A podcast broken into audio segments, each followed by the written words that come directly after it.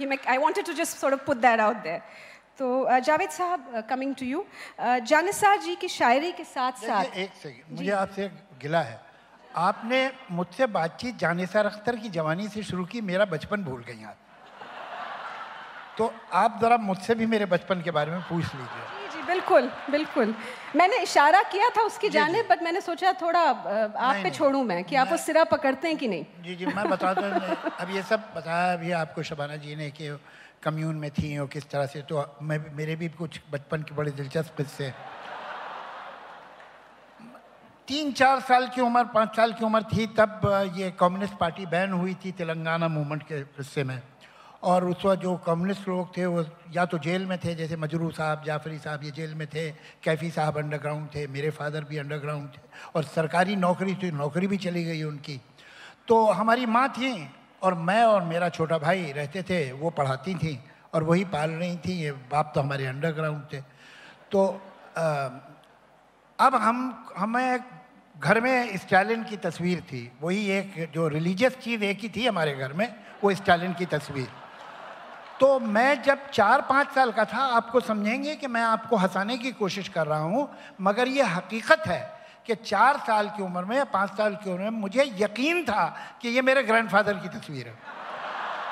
और मुझे याद है कि when it dawned upon me that Stalin is not my grandfather तो मैं कितना डिसअपॉइंट हुआ था।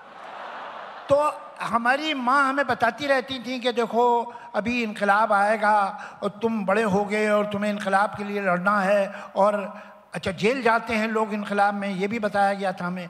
तो जब खाने पे कोई मैं एतराज़ करता था दाल नहीं अच्छी तो मेरी माँ यही कहती थी जेल में अगर यही दाल मिली तो तो मैं चुपचाप खा लेता था। फिर पता नहीं मुझे किसने बता दिया था कि जेल में जो खाना होता है, उसमें मिर्चें बहुत होती हैं। तो मैं बहुत ही बचपन में हरी मिर्च खाने की कोशिश करने लगा था, ये सीखने के लिए कि कभी जेल गए तो प्रॉब्लम ना हो। मैं कभी कभी सोचता हूँ, जब इन बातों को याद करता हूँ तो मुझे हैरत नहीं होती कि कोई आदमी बड़े होके भी रिलीजियस कैसे रहता है। कि उसे बेचारे को बचपन में इस तरह से सिखा दिया गया होगा, जैसे मुझे सिखा रहे थे। शुक्र है मैं तो थोड़ा सा निकल आया हूँ, लेकिन बाकी लोग नहीं निकलते हैं। वो जो बचपन में बता दिया गया, बता दिया गया।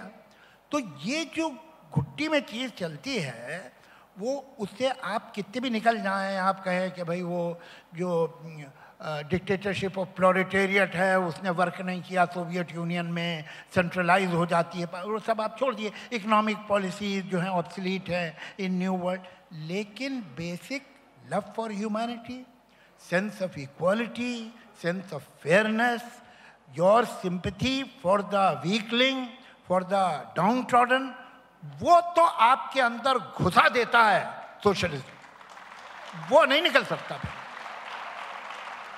तो उसी तरह से जो कम्युनिस्ट घर में पैदा हुआ है, सोशलिस्ट घर में पैदा हुआ है, वो कितना भी कहीं चला जाए, लेकिन उसका बेसिक जो ह्यूमन साइड है कम्युनिज्म का या सोशलिज्म का, वो उसमें से कभी नहीं जाता। एक सेंसिबिलिटी शायद जिसे कहते हैं that that working class sensibility दोस्तों, हम देसी लोग जो हैं हम ज़ाहिर है हम सब पे हिंदी सिनेमा का जादू सर चढ़ के बोलता है। In fact in good and sometimes slightly problematic ways Hindi cinema seems to have subsumed urban pop culture तो जावेद साहब, आपने एक दफ़ा कहा भी था कि हिंदी फिल्मी गीत जो हैं, वो मॉडर्न फोक सॉन्ग्स हैं। एक बार आपने कहा था। तो सच है कि हमारे पूरे तस्वुर, हमारी पूरी इमेजिनेशन में हिंदी फिल्मी गीतों की तासीर सी छाई हुई है और जो मगरब में एक रिवाज है कि बज़ दफ़ा एक किस्म का ड्राई म्यूज़िकल अप्रिसिएशन होता है, हमारा वैसा नहीं है। हमारे लिए फिल्मी गीत जो हैं, हमारी ज़िंदगी का साउंड ट्रैक है। दिल टूटता है, मसरत के लम्हात, शादी, शादियों में बारात में बजते हैं, यहाँ तक कि जगरातों में भी भजन जो होते हैं, वो फिल्मी धुनों पर उनको सेट किया जाता है टू वेरी मिक्सड रिजल्ट्स तो हमारा जो पूरा खत्ता है, कहने से मुराद ये कि हमारा जो पूरा खत्ता है, जनूबी एशिया का, हिंदुस्तानी, पाकिस्तानी, बांग्लादेशी, हम सब के लिए हम गीतों को बहुत पर्सनली लेते हैं, बड़ा ज़ाती तजुर्बा होता है हमारे लिए।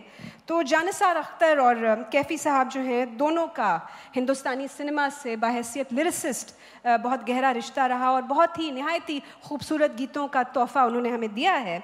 तो मैं चाहूँगी कि आप दोनों या तो अपने वालिद का या अपने ससुर साहब का हमें कुछ उनके गीतों के बारे में हमें बताएँ। क्यों आपको वो ख़ास तौर पे पसंद हैं, वो बताएँ। मुझे ऐसा लगता है, पहले गीतों से पहले ज़रा एक थोड़ी सी तमीद बांधू आप इजाज़त दे तो कि ये एक बड़ा सोचा समझा सा डिसीज़न था शायद लेफ्टिस्ट ग्रुप का, कि अब वो खुद तो अफोर्ड नहीं कर सकते थे मास मीडिया इस स्केल पे। उस ज़माने में भाई टीवी ये तो सारी चीज़ें भी नहीं थी। इतने वसाइल नहीं थे कि आप नेट पे डाल दें और ये सोशल मीडिया है, ये सब तो कुछ था नहीं। तो मुझे लगता है कि जो लेफ्टिस्ट राइटर्स थे, वो चाहे प्रोज राइटर हों या पोइट्री के, उन्होंने ये जो मास मीडिया था, सिनेमा, उन्होंने एक कोई सोचे समझे तरीके से तय किया कि हम सबको इसके अंदर चला जाना चाहिए। और फ़िल्म के ज़रिया हम अपनी आधा फ़िल्म के ज़रिया हम अपनी जो मैसेज है या जो हमारी वैल्यूज़ है, वो हम लोगों तक पहुँचा सकते हैं। आप देखिए, वो शैलेंद्र हों, साहिर हों मजरू हों, कैफ़ी हों जानसार अख्तर हों, एक तरफ़, दूसरी तरफ़ कृष्णचंद्र राजेंद्र सिंह बेदी, इसमत चुगताई। आप देखते जाइए कि ये सारे चाहे प्रोज राइटर हों या पोइट्री राइटर हों, ये आगे पीछे within five six years Hindi cinema में गए। और इन्होंने जाके, ऐसा नहीं कि वहाँ जाके देखिए जब आप कमर्शियल मीडियम में काम कर रहे हैं तो बहुत वक्त आपको तरह तरह के और भी गीत या डायलॉग लिखने होते हैं, कहानियाँ भी लिखनी होती हैं। वो शुगर कोट तो करना पड़ेगा आपको दवा को। लेकिन उसके साथ साथ जब आप गौर से साहिर के, कैफ़ी के, शैलेंद्र के आप गाने सुनेंगे, जानसार अख्तर के गाने सुनेंगे मजरू के गाने सुनेंगे तो आपको कितने उनके गीत मिलते हैं जो किस तरह की वैल्यूज़ बांट रहे हैं पॉपुलर सिनेमा में। आपको कितने डायलॉग मिलेंगे, कितने सीन मिलेंगे, कृष्णचंद्र के लिखे बेदी के लिखे इसमत चुगताई के लिखे, कि जो क्या आप में क्लास कॉन्शियसनेस पैदा कर रहे हैं, कि क्या एक्सप्लॉयटेशन है, क्या क्लास स्ट्रगल है, ये मेन स्ट्रीम सिनेमा में ये लोग ले गए थे। अब देखिए ऐसे ऐसे डायलॉग जहन में आते मेरे, कि वो कैसे एक जुमले में क्या क्या कह देते हैं? ऐसे ऐसे गीत जहन में आते हैं कि एक लाइन में शैलेंद्र ने, साहिर ने, कैफी ने क्या क्या कहा तो ये मुझे लगता है कि इत्तेफाक नहीं था, बल्कि ये एक पॉपुलर मैथ मीडिया जो था, उसमें के थ्रू अपना पैगाम पहुँचाने का एक बहुत ऑर्गेनाइज सोचा समझा कदम था। कोई मिसाल आप देना चाहेंगे लिरिक्स के हवाले से? प्रोग्रेसिव राइटर्स की तरक्की याफ्ता तहरीक के हवाले से। वो सुबह कभी तो आएगी साहिर का? साहिर की वो सुबह कभी तो आएगी तो पूरा एक तरह से वो तो मैनिफेस्टो है सोशलिज्म का। आप अगर उसे पूरी नज्म को पढ़ेंगे या शैलेंद्र कितने लाइट हार्टेडली वो जो कितना हल्की तरह से शैलेंद्र में मजरू साहब मुझे कहते थे कि हम लोग शायर हैं जो गाने लिखने लगे हैं। गीतकार सच्चा सिर्फ़ एक है, वो है शैलेंद्र। तो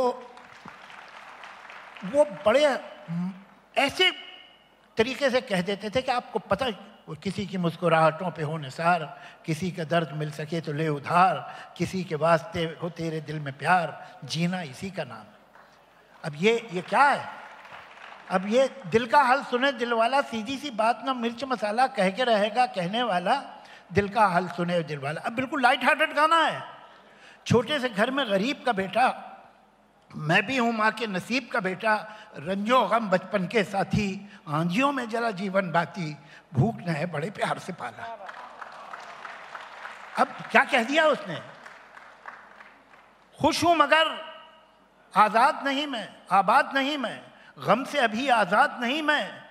मंजिल मेरे पास खड़ी है पाऊँ में लेकिन बेड़ी पड़ी है। टांग अड़ाता है दौलत वाला। अब ये क्या है? ये कितने, ये लाइट हार्टेड गाने हैं। और इसमें क्या कह रहा है? शैलेंद्र, आप ये देखिए। कितने गाने हैं। एक वो साहिर का गाना देखिए जो क्लास डिफरेंस पे ही है ना, कि दो कलियाँ गुलशन की, एक सेहरे के बू, बीच गुंधे और मन ही मन इतराए। दूजी अर्थी भेंट चढ़े और मिट्टी में मिल जाए। किसको मुजरिम समझे, कोई किसको दोष लगाए। दो बूंदे सावन की, एक सीपी की गोद में टपके और मोती बन जाए। दूजी गंदे जल में गिरकर अपना आप गंवाए। किसको मुजरिम समझे, कोई किसको दोष लगाए। दो सखियाँ बचपन की, एक सिंहासन पर जा बैठे रूपमती कहलाए। दूजी अपने रूप के कारण गलियों में बिक जाए। किसको मुजरिम समझे कोई किसको दो। क्या है ये? कितने गाने ही गाने हैं। वो आसमां पे है खुदा और ज़मी पे हम आजकल वो देखता इस तरफ़ है कम। ये भी साहिर का गाना। तो कितने वो गीत थे कितने गाने हैं।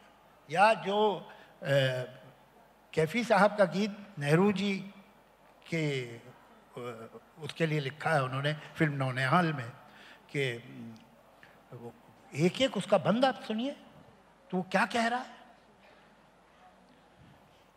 तो ये बहुत कुछ था, और ये डायलॉग में, मैं आपको एक पिक्चर का डायलॉग सुनाता हूँ, कि वो हीरो सड़क पे चला जा रहा है, और एक इंदिराज आनंद के अब्बास साहब के बेहतरीन दोस्त थे, वो भी लेफ्टिस्ट ही थे। तो वो गरीब है, भूखा है। और वो एक साहब का वो गिर गया है, बटुआ नोटों से भरा हुआ तो जाता है, कहता साहब, ये आपका बटुआ गिर गया था। मोतीलाल है वो। मोतीलाल वो बटुआ लेते हैं, उसकी हालत देखते हैं, राज कपूर की, कहते आओ मेरे साथ चलो।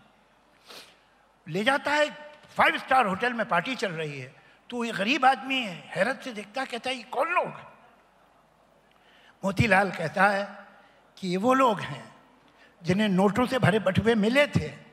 लेकिन उन्होंने वापस नहीं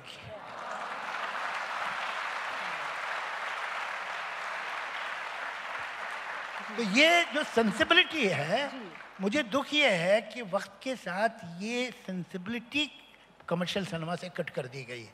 गीतों में भी और डायलॉग में। सेंसिबिलिटी से मुराद ये कि जब ये चीज़ आपके अंदर घर कर जाती है कि आपकी एक समाजी ज़िम्मेदारी भी है तो हर चीज़ को आप उस चश्मे से देखते हैं। तो ये सेंसिबिलिटी जो, जिसका आपने ज़िक्र किया। शबाना जी, आप तरक्की याफ्ता तहरीक प्रोग्रेसिव मूवमेंट के हवाले से कुछ अगर जोड़ना चाहें, कैफ़ी साहब की शायरी में या कुछ आप कहना चाहें? देखिए, जब भी मैंने काम किया है, चाहे वो मुंबई की झुग्गी झोपड़ी में ही सही तो कैफी साहब की जो नज़म है मकान वो आ, मेरे लिए एक बिल्कुल लाइट हाउस की तरह है जिसमें जैसे कि आपने उसका कुछ बंद सुनाया कि आप सुनाएँ सदा बहार है वो तो सुनाएँ आप। अच्छा पूरी तो शायद मुझे याद नहीं है मगर आज की रात बहुत गर्म हवा चलती है आज की रात न फुटपाथ पे नींद आएगी सब उठो मैं भी उठूं तुम भी उठो तुम भी उठो कोई खिड़की इसी दीवार में खुल जाएगी। तो ये नज़म जो है उस वर्कर के बारे में है जो अपने खून और पसीने से ये बहुत बड़ी बिल्डिंग बनाता है। और जब बिल्डिंग बन जाती है तो एक चौकीदार को वहाँ खड़ा कर दिया जाता और वो ही मज़दूर जिसने अपने खून पसीने से इस बिल्डिंग को बनाया है वो जो है उसको इजाज़त नहीं है। वहाँ बन गया कसर तो पहरे पे कोई बैठ गया। सो रहे खाक पे हम शोरिश तामीर लिए। अपनी नस नस में लिए मेहनत हम की थकन। बंद आँखों में उसी कसर की तस्वीर लिए। दिन खटकता है अभी तक तरह अब तक रात रात अब आँखों में खटकती है सियातीर लिए। आज की रात बहुत गर्म हवा चलती है। आज की रात न फुटपाथ पे नींद आएगी। सब उठो। मैं भी उठूं तुम भी उठो तुम भी उठो। कोई खिड़की इसी दीवार में खुल जाए। तो ये ये जो मेरा काम जो है वो मुंबई की झुग्गी झोपड़ियों में जो है उसमें मकान का एक बहुत बड़ा हाथ रहा है। फिर औरत जो उनकी नज़म है उसको लेकर जो औरतों के साथ मैंने काम किया है या उनकी कई फ़िल्में हैं फ़िरका परस्ती के ख़िलाफ़ जैसे कि राम का बनवास। हाँ राम बनवास से जो लौट के घर में आए याद जंगल बहुत आया जो नगर में आए रक्स दीवानगी जो आँगन में देखा होगा छः दिसंबर को श्री राम ने सोचा होगा, इतने दीवाने कहाँ से मेरे घर में आए?